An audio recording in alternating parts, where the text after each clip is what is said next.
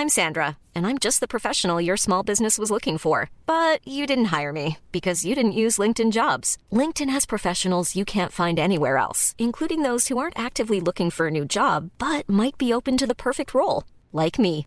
In a given month, over seventy percent of LinkedIn users don't visit other leading job sites. So if you're not looking on LinkedIn, you'll miss out on great candidates, like Sandra. Start hiring professionals like a professional. Post your free job on linkedin.com slash people today.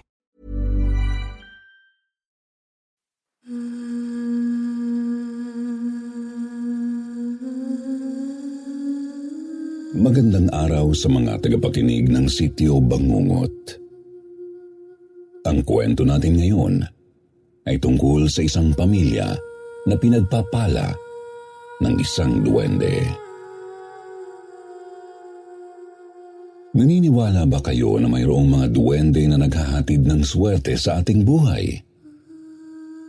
Pinasasagana nila ang pamumuhay natin kapag tayo raw ay mababait at binibigyan natin sila ng tirahan sa ating pamamahay. Kagaya na lang ng kwento ni Jhon Mark tungkol sa kanyang lolo noong nabubuhay pa ito. Tunghayan natin ang kanyang karanasan.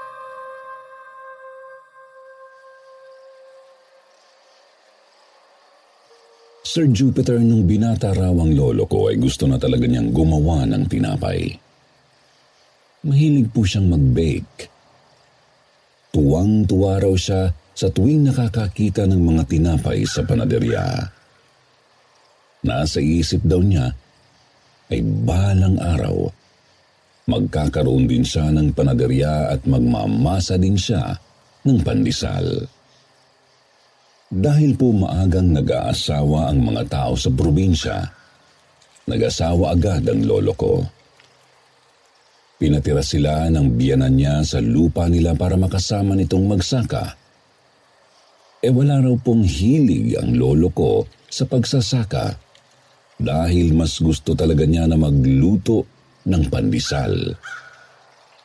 Pero nakita daw niya na maganda ang pwestong ibinigay sa kanila ng binanyang lalaki, kaya pumayag siya na doon sila tumira. Kuminang daw ang mata niya dahil una niyang naisip ay magtayo ng panaderya sa lugar na yun dahil wala pa raw doon tindahan ng tinapay. Sa probinsya po ay madali lang gumawa ng bahay noon. Mga kahoy lang, dahon ng nyug at kawayan, pwede nang maging bahay. Tinulungan daw po ang lolo ko ng kanyang mga kapatid na lalaki para tabasin ang mga damo sa lupa na pagtatayuan ng bahay nilang mag-asawa. Habang nagtatabas daw po ang lolo ko, napansin niya ang umbok ng lupa. Mapamahiin po ang lolo ko.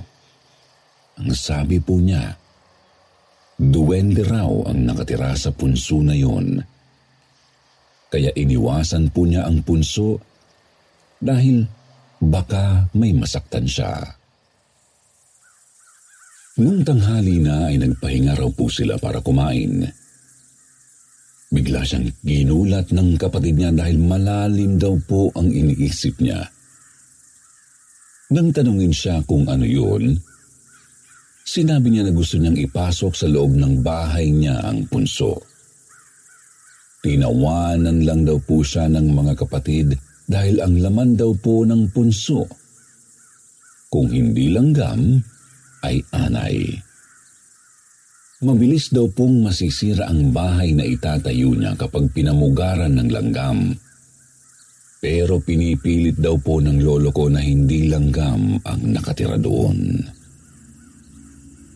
At para mapatunayan daw ng kapatid niya, pinuntahan nito ang punso at pinagtataga ng itak ang lupa.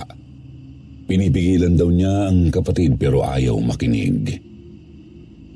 Nangangalahati na raw ito sa kakatibag doon sa punso nang huminto dahil puro lupa lang ito at walang lumalabas na langgam. Maya-maya ay nakaramdam daw ang kapatid niya na parang may kumagat sa paa niya. Agad daw itong hinanap ng kapatid dahil bigla raw natuwa. Langgam daw yung kumagat sa kanya. Pinagtusok-tusok nito ang lupa hanggang sa maglabasan nga ang mga langgam. Nagalisan na sila doon pero yung kapatid niyang gigil na gigil sa langgam ay binalikan pa ang punso para sunugin. Gustong patayin ng kapatid niya ang mga langgam para daw hindi na mamahay sa bahay nila. Hapon na nang sila ay umuwi, napansin daw ni Lolo na paika-ikang naglalakad ang kapatid niya. Nang tanungin daw niya ito, masakit na raw yung paa niya dahil sa kagat ng langgam. Nang tingnan nila ito, namamagana. Mabigat na nga raw ang paa niya at mahirap ng buhatin kaya mabagal na ang paglakad. Nang makauwi sila ay pinahiran daw ng langis. Mukha raw kasing may kamandag ang langgam na itim. Malalaki pa naman yun at kahit nung gabi na, ramdam pa rin ng kapatid niya ang kirot. Nung umaga na pinuntahan daw niya ang kapatid dahil magtatabas na uli sila. Pero ang sabi ng asawa nito ay nilalagnat na raw. Sinabihan pa raw ni Lolo ang asawa na dadalhin na sa albularyo dahil baka raw nagalit ang duwende nang sirain nito ang bahay. Noong araw daw na yon ay walang kasama ang lolo ko na magtabas dahil may lakad ang ibang kapatid niya. Kaya ang nakasama raw niya ay ang biyenan na lalaki.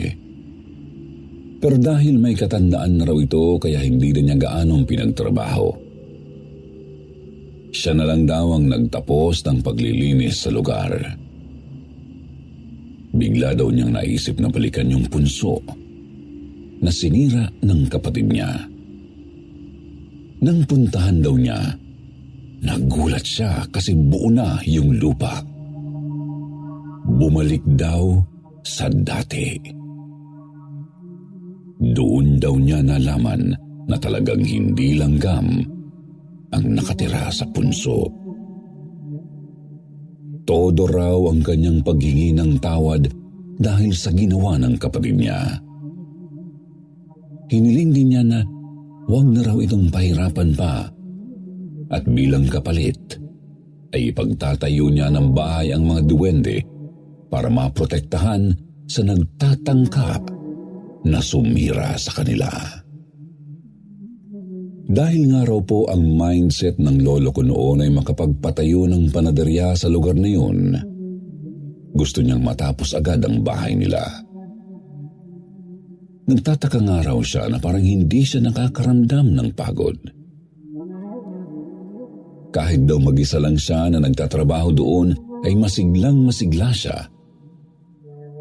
Medyo malaki raw ang sinakop niyang lupa dahil ang kalahati ay gagawin niyang panaderya. At yung punso, ipinasok daw niya sa loob ng panaderya. Sa tuwing walang gawa sa bukid ang mga kapatid niya ay saka siya tinutulungan na buuin ang bahay nila. Mahigit isang buwan din nang matapos ang bahay kubo nila. At habang naglilipat naman ang asawa niya ng kanilang mga gamit, abala siya sa pag-ayos naman sa kanyang panaderya. Gumawa raw ang lolo ko ng isang malaking pugon na gawa sa lupa. At doon niya balak lutuin ang mga tinapay. Wala pa raw kasing oven noon. Pugon ang ginagamit nila.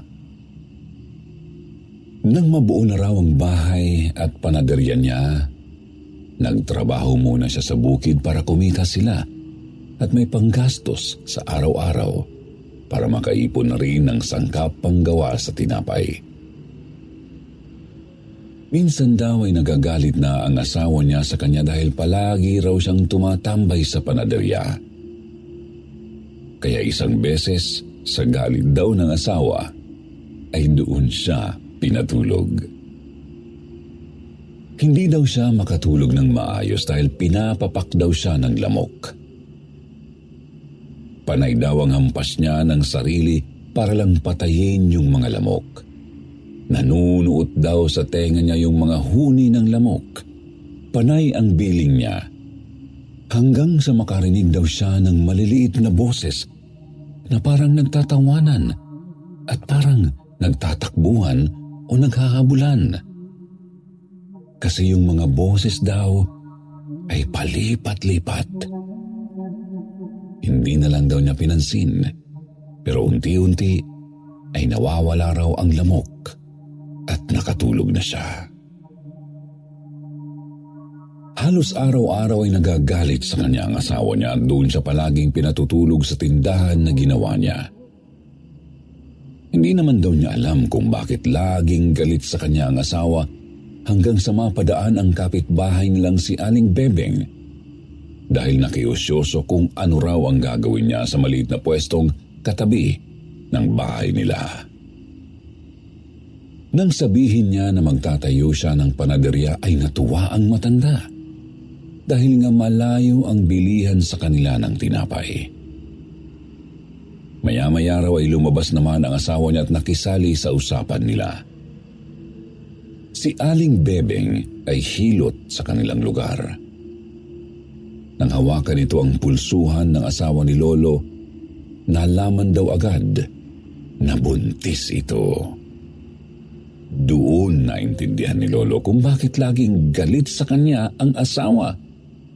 Yun pala ay dahil naglilihi. Binilinan daw si Lolo ni Aling Bebeng na palaging maging maingat. Laging isarado ang mga pinto at bintana tuwing gabi dahil baka may sumalakay na aswang.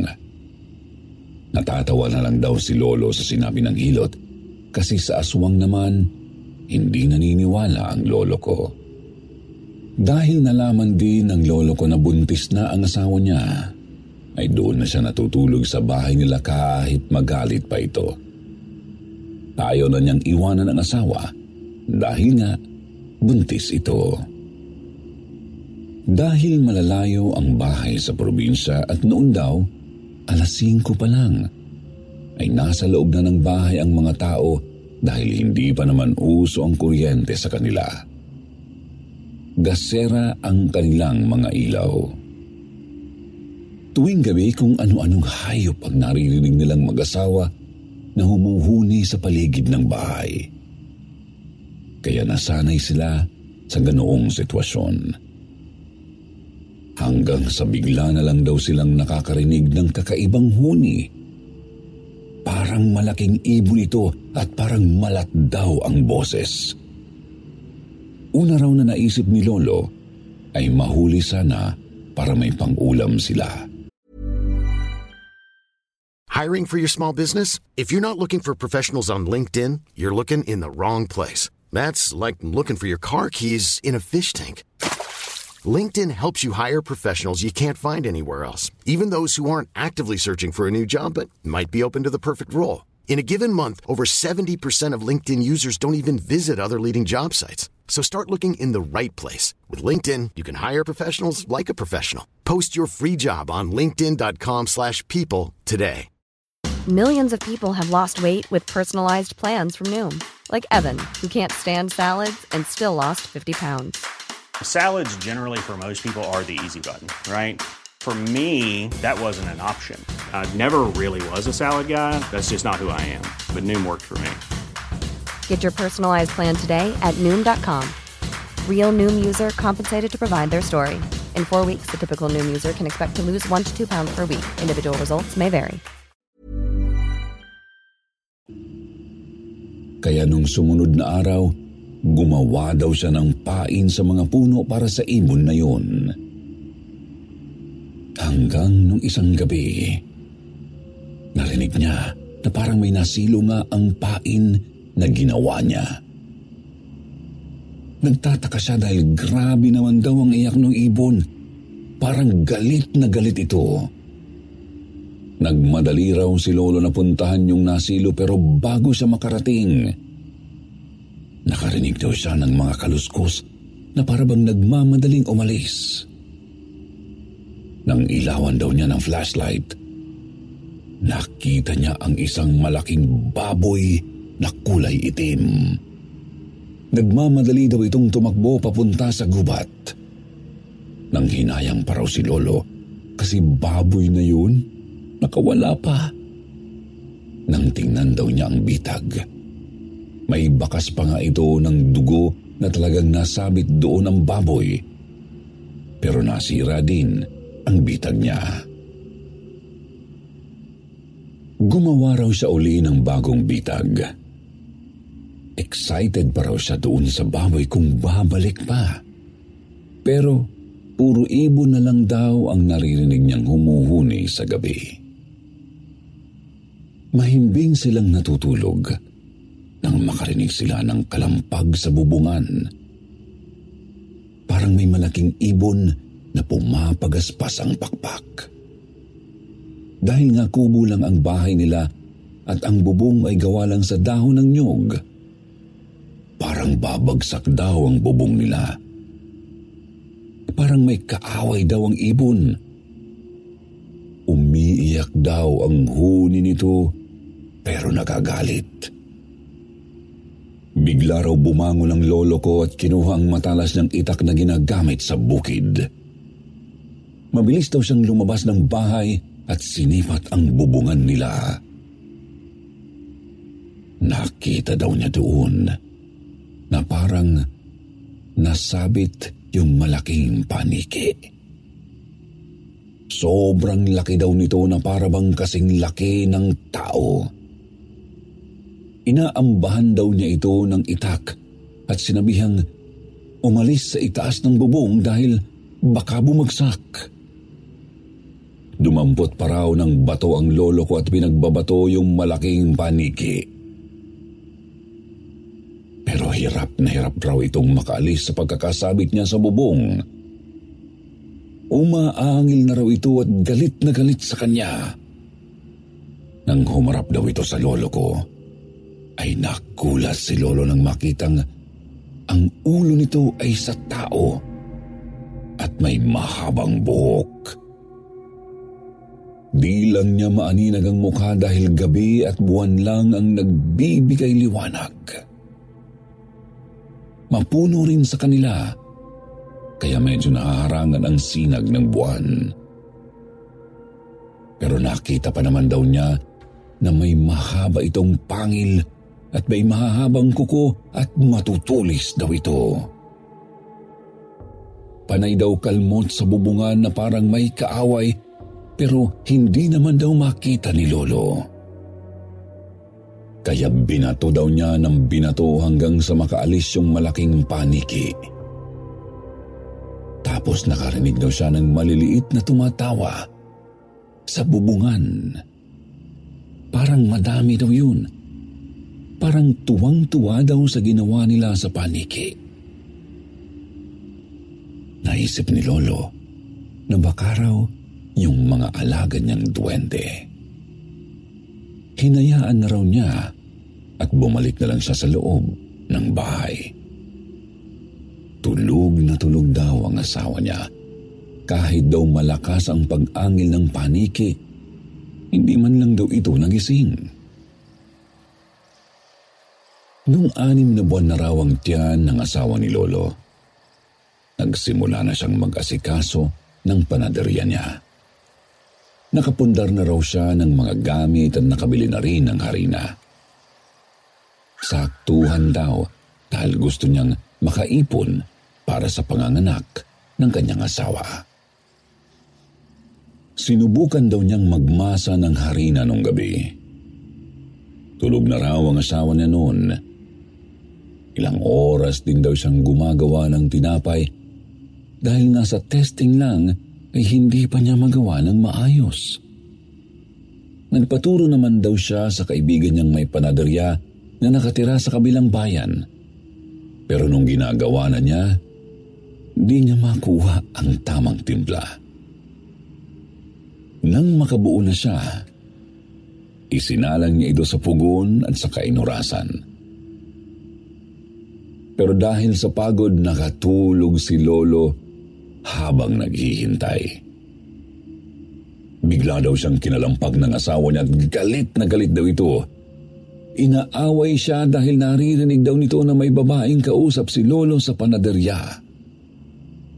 Takang-taka daw si Lolo sa bintang ng asawa niya kasi nga mag-isa lang siya doon. Ang sabi pa raw ng asawa niya, hindi lang isang babae ang narinig niya. Nagtatawanan pa raw ang mga ito. May boses lalaki pa raw kaya naisip ng asawa niya na baka si Lolo yun at nakikipagtawanan pa sa mga babae. Halos ipaghagisan daw ng asawa ni Lolo ang mga gamit sa panaderya dahil sa galit.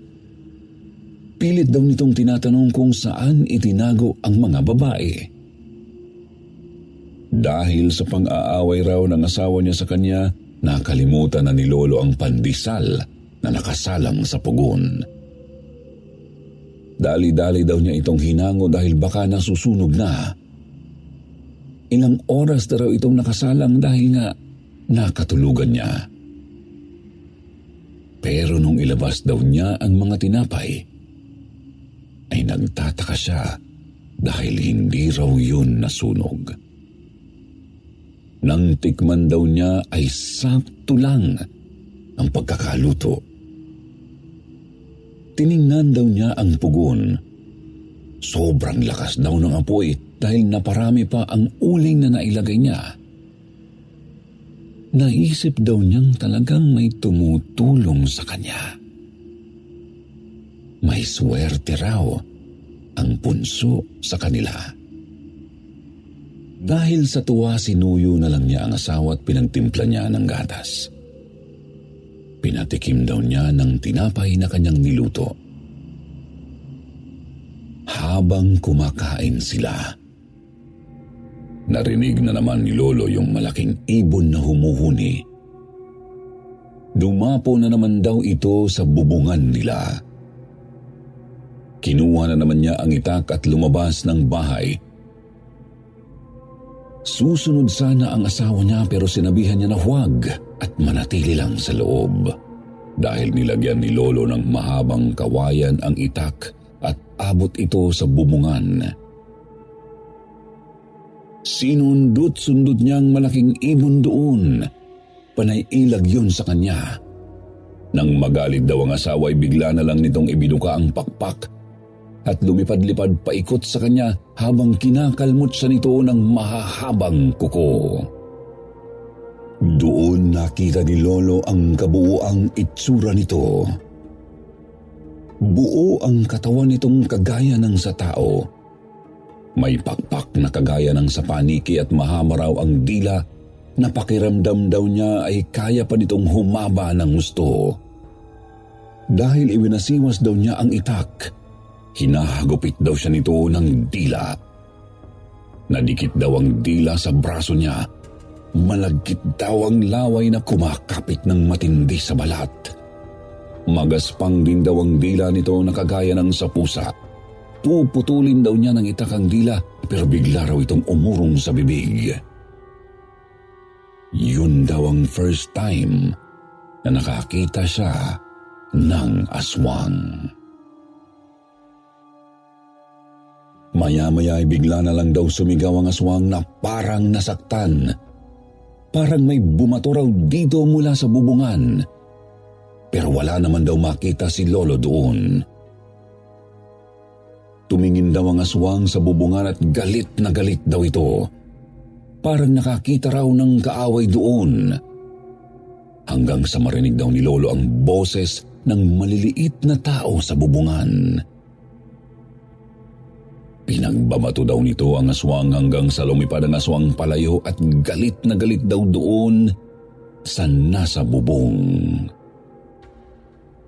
Tumakbo raw si Lolo sa loob ng bahay dahil sumigaw daw ang asawa niya. Pagpasok daw niya, putlang-putla ang asawa niya at may itinuturo raw sa gilid ng bahay. Nang tingnan ni Lolo, nakita daw niyang may maliliit na tao ang mabibilis na tumatawid papunta sa tindahan nila.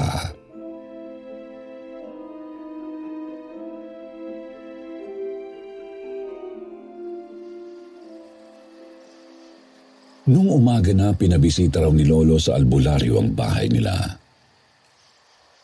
Doon niya nalaman na may alaga raw si Lolo ng mga duwending puti. Ipinagtatanggol daw sila nito laban sa mga gustong manakit sa kanila. Palagi raw ang mga ito sa tindahan sa maghapon at sa gabi naman ay nagbabantay sa bubungan. Ang sabi ng albularyo, alagaan daw nila ang mga duwende dahil nagbibigay daw yun ng swerte. Tutulungan daw silang makaahon sa buhay basta daw bigyan lang sila ng matitirahan. Kung paano raw maprotektahan ni Lolo ang bahay ng mga duwende, ay ganoon din daw ang pagpuprotekta nila sa kanila.